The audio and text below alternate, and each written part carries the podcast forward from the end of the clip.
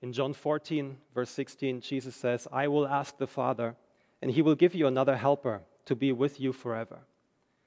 He's talking about the Holy Spirit. Let us pray now that the Holy Spirit will come and fill your hearts and your room wherever you are. Father, we thank you so much for making a way that we can come into your presence. No matter where we are, scattered around the country, scattered around the world, in our homes, in our living rooms, we ask you now that you come and fill us with your Holy Spirit. We ask that you, Holy Spirit, come and open our hearts to hear what you want to say to us. We thank you and we love you. In Jesus' name, amen. Well, good morning. My name is Lenny. For those of you who don't know me, I'm the, the church planting resident here on staff with Grace Anglican Church. My family and I, we moved here in January to plant a church sometime next year. And um, yeah, we're here for one year, and now we're caught in the middle of this storm, which is an interesting experience for all of us, I'm sure. And uh, it is indeed a very scary time in a way. I, I'm sure many of you wonder what is happening, where this is all leading.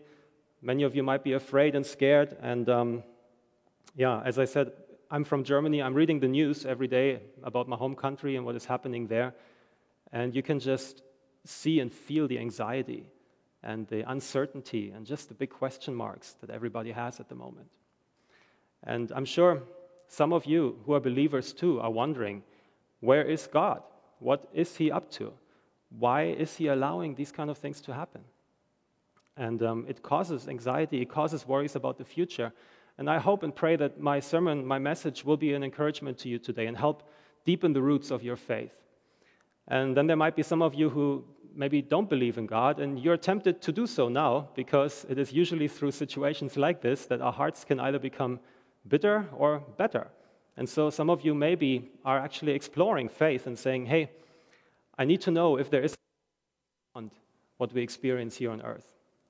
And then there might be some of you who say, ha, I knew it. If there was a good God, this would not be happening. Well, I hope that I can encourage you today and maybe show you a side of God, a perspective that you hadn't seen before that might encourage you to actually put your trust in God and to see that He's very much in the middle of everything that is happening. So, what is God doing at the moment? And what might He be saying to us in this time? And I would like to, to take the, the story that we've just read of Jesus' final moments on the cross, and I would like to, to just zoom in on that. And I want to do that in all humility because I know that this is the most significant moment in history that we just read about. When the Son of God Himself died on the cross, I believe there is a depth to the mystery and to the impact of that that we won't be able to, to fully understand and explore, at, at least not on this side of the grave. So I want to approach the story with a lot of humility and yet at the same time with confidence. Jesus is sending us a very, very strong message that is supposed to lift our spirits and to encourage us, especially when we go through storms. And I want to especially zoom in on that moment when Jesus, hanging on the cross, said, My God, my God, why have you forsaken me? My God, my God, why have you forsaken me? What is happening here? What is happening in that moment? And I would like to point out three things to you that really encouraged me. And this list is by no means complete. I'm sure there are many more things that could be added to what is happening in that moment. But these three things just really encouraged me, and I hope that they encourage you too.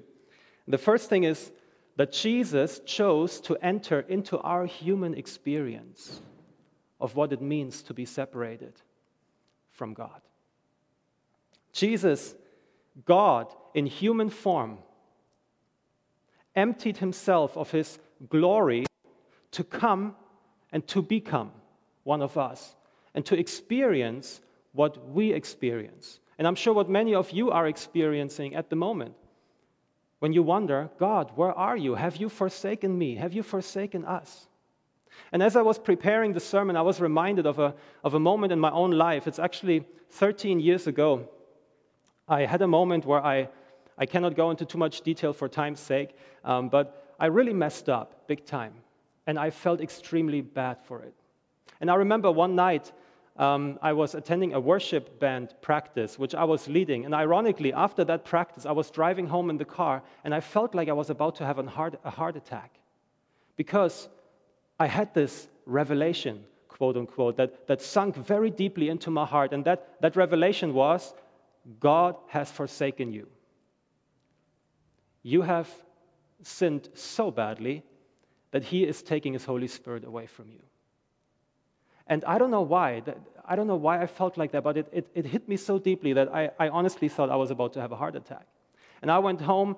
I could hardly sleep that night. I constantly heard voices telling me, God has forsaken you. God has abandoned you. And not only that, I had all these Bible verses in my mind proving this point. So if you have the Bible against you and God against you, um, that's not a very good place to be. And I remember the next day I was supposed to lead worship, um, play music, worship music at two different events, and I was shaking. I was crying out on the inside. I was performing on the outside, but on the inside I was falling apart. I was having panic attacks for the first time in my life, and, and that, that experience started a season of my life that lasted I think, for about two years, where I would constantly struggle with that underlying fear that God has forsaken me. That God had forsaken me. It was terrible. It was a nightmare. Maybe some of you can relate to that. Maybe some of you can't. But I, I believe that at some point, every human experiences something like that, where we wonder if God has forsaken us. And so I believe it is a human cry. And Jesus chose to co-experience it with us. And we read in Hebrews 4:15 it says, "For we do not have a high priest who is unable to sympathize with our weaknesses, but one who in every respect has been tempted as we are, yet without sin." In other words, Jesus came and he intentionally chose to experience everything that we as humans experience in terms of pain, in terms of rejection and abandonment. And isn't it fascinating that God's way of dealing with our mess many times is not to just snip a finger, do a miracle, and end everything, but His way of dealing with our issues is to, to enter right into them and to find us in our brokenness, to find us in our hell, to find us in our death, and to say, I'm here, right here with you. I know what it feels like to be forsaken by God. And in a way, that brings me to my second point. Not, not only did he choose to enter into our human experience, but he chose to reveal the love of God in that moment. When we look at the cross, we basically see the extent to which the Father is willing to go to find us in our sin and in our brokenness. Again, we must remember Jesus is the image of the invisible God just the night before the, the, before the crucifixion, we have this beautiful conversation between Jesus and his disciples, which we can read about in John 14, 15, and 16 and 17. It's a long conversation. And in the middle of this conversation, he's asked by one of his disciples, Jesus, please show us the Father. And Jesus says, Don't you know me yet?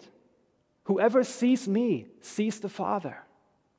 Whatever I do reflects the Father. Whatever I say are the words of the Father. What, all my actions are a perfect reflection of the Father. Jesus said that the night before he was crucified. And now we, we see him here hanging on the cross, saying, My God, my God, why have you forsaken me? And in a way, he is still reflecting the Father in that moment. He is reflecting how far the Father is willing to go to find us in our brokenness.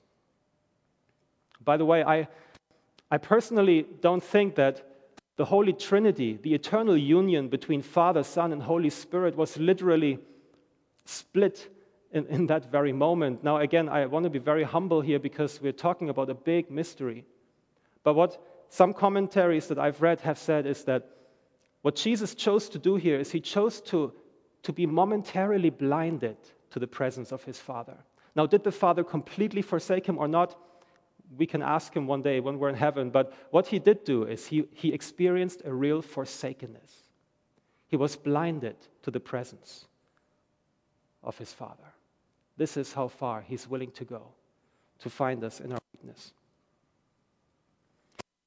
And thirdly, And this is an amazing point which really, really impacted my life and really changed me deeply. And I can't wait to share it with you. Thirdly, Jesus, by saying, My God, my God, why have you forsaken me? was fulfilling scripture. He was quoting directly from, from Psalm 22. And I want to uh, read through that psalm with you in just a minute. But before I do that, I want to point out something I learned from a theologian several years ago. He told me that back in that time, when you quoted the first verse of a psalm, the opening line of a psalm, you were basically referring to the entire message of the psalm. Let me compare this to the American national anthem, the Star Spangled Banner. If, if you walk around outside and you, you hear somebody singing, Oh, Jose, can you see? Just that one line. It won't cause you to stop and say, See what? What do you mean, Jose, can you see? No, what happens in that moment is the entire song, the entire anthem comes to your memory, and you, you start thinking about things such as struggle, battle, war, overcoming, courage, victory, freedom, the home of the free, no, the land of the free, and the home of the brave. The last line. These are the kind of things that all come with that one line, oh, say, can you see? So I believe in a similar way, we are encouraged to think about the entire psalm that Jesus is quoting here. And I want to, um, to go through some of the verses with you, and it is absolutely amazing and encouraging. I'm going to start with verse 1. Psalm 22. My God, my God, why have you abandoned me? Why are you so far away from helping me, so far away from the words of my groaning? I'm going to jump to verse 6 now. Yet I am a worm and not a man. I am scorned by humanity and despised by people. All who see me make fun of me. Insults pour from their mouths. They shake their heads and say, Put yourself in the Lord's hands. Let the Lord save him. Let God rescue him, since he is pleased with him. Verse 14 I am poured out like water, and all my bones are out of joint. My heart is like wax, it has melted within me. My strength is dried up like pieces of broken pottery. My tongue sticks to the roof of my mouth. You lay me down in the dust of death. Dogs have surrounded me. A mob has encircled me. They have pierced my hands and feet. I can count all my bones. People stare. They gloat over me. They divide my clothes among themselves. They throw dice for my clothing. Do not be so far away, O Lord. Come quickly to help me, O my strength. I want to pause here. Does, doesn't, doesn't this sound like the crucifixion scene? All those things that we're reading about here, we, we, we actually just heard about in the reading in, in amazing detail, even to the point of having pierced hands and feet, soldiers and people throwing dice over somebody's garments. I mean, this is just fascinating. So, could it be that by quoting Psalm 22, verse 1, could it be that Jesus was trying to send this message across to his audience saying, Listen, listen, scripture is being fulfilled right now, right here. Think of Psalm 22. Think of what the author of that psalm was writing about and was prophesying about. And don't you see? It is, it is happening right here in front of your eyes. Isn't this encouraging to think about that somehow Jesus Jesus' crucifixion was already predicted in such detail. I believe Jesus was encouraging his followers to see what Scripture was doing and saying. He was basically saying this did not take God by surprise. The father was not sitting on the throne thinking, oh my, what a tragedy. I did not see that coming. No, he had already prophetically inspired the author of Psalm 22, centuries earlier, to prophesy about what was going to happen. And now let's see how the psalm concludes. In verse 24, it says, The Lord has not despised or been disgusted with the plight of the oppressed one. He has not hidden his face from that person. The Lord heard when that oppressed person cried out to him for help. So, in this part of the psalm, we're now getting the assurance that although we, we may feel like God had forsaken us, although we, we may feel like we're sitting in, in, in the darkest of hells, we can be assured that the Father will not abandon us, that He will not despise the oppressed person who cries out to Him for help. We can be confident that God will not forsake us. You know, this helped me in my personal struggle. When I had these panic attacks, I remember one night I was just in agony in my bed, laying in my bed, and suddenly I had this inner vision of what we just read about earlier here this entire scene of Jesus on the cross. For the first time, really, in my Christian life, and I grew up a Christian, for the first time, I felt like the cross was for me. And I saw the, the pierced hands and the pierced feet, and I saw the, the pain and the suffering of Jesus. And it became so close to me that for a moment I felt so bad for feeling so bad. I felt, I felt like, why did I ever waste time feeling rejected and abandoned by God when He went so far to redeem me? And that started lifting me and changing my life from the inside more than anything else. And I'll get those last two verses of Psalm 22. There will be descendants who serve him, a generation that will be told about the Lord. They will tell people yet to be born about his righteousness, that he has finished it. That he has finished it. Does that sound familiar? We've had this series of the last words of Jesus on the cross for the last six weeks. There are really seven statements that Jesus made. We haven't preached about one statement so far. And it is the last statement Jesus made in the Gospel of John, and it is the famous three words It is finished. It's right here in Psalm 22, verse 31. Psalm 22, that starts with, My God, my God, why have you forsaken me? ends with, It is finished. You know, I'm looking forward to seeing the reality of how all of this has played out throughout history. How Jesus chose to be close to people even in their abandonment, even in their forsakenness. How Jesus came and applied the finished work of his cross to people who were sitting in darkness. And I know all around the world right now people are grieving over relatives and dear ones that have died because of corona, that have died in isolation, because their relatives and friends were not allowed to be there in their last seconds and minutes on earth. But because of this message here, I believe that even if nobody else was there, we can have the assurance that Jesus was right there with them. And we don't know what happened in those moments. We don't know how many of these people experienced Jesus in that moment. We will find out one day, but I am sure that this word is still true today and that many people are encountering Jesus in the midst of Corona. So I want to encourage you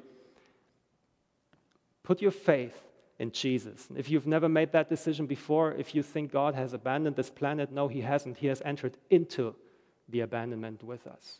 I want to encourage you to put your faith in Jesus and to see that all He's doing is really revealing the depth of the love of God. And I want to encourage you to take Psalm 22, maybe as a personal prayer for the next week or so. Pray it out loud every day and allow the Holy Spirit to highlight certain truths to you personally. And lastly, maybe you can be an encouragement to somebody who is feeling isolated and abandoned at the moment. Maybe you can become Jesus to them and tell them that they're not forsaken and not alone. Let us pray. Jesus, we thank you so much that you came to enter into our experience, to enter into our rejection and abandonment and forsakenness, to reveal the love of the Father to us, and to show that, that we are so valuable to you. Thank you for fulfilling Scripture, and thank you for encouraging us to hold on to Scripture in the midst of, of trials and storms. Thank you that your word is always, always true, no matter what happens around us. Bless us, and let us be a blessing to the people of this world. In Jesus' name we pray. Amen.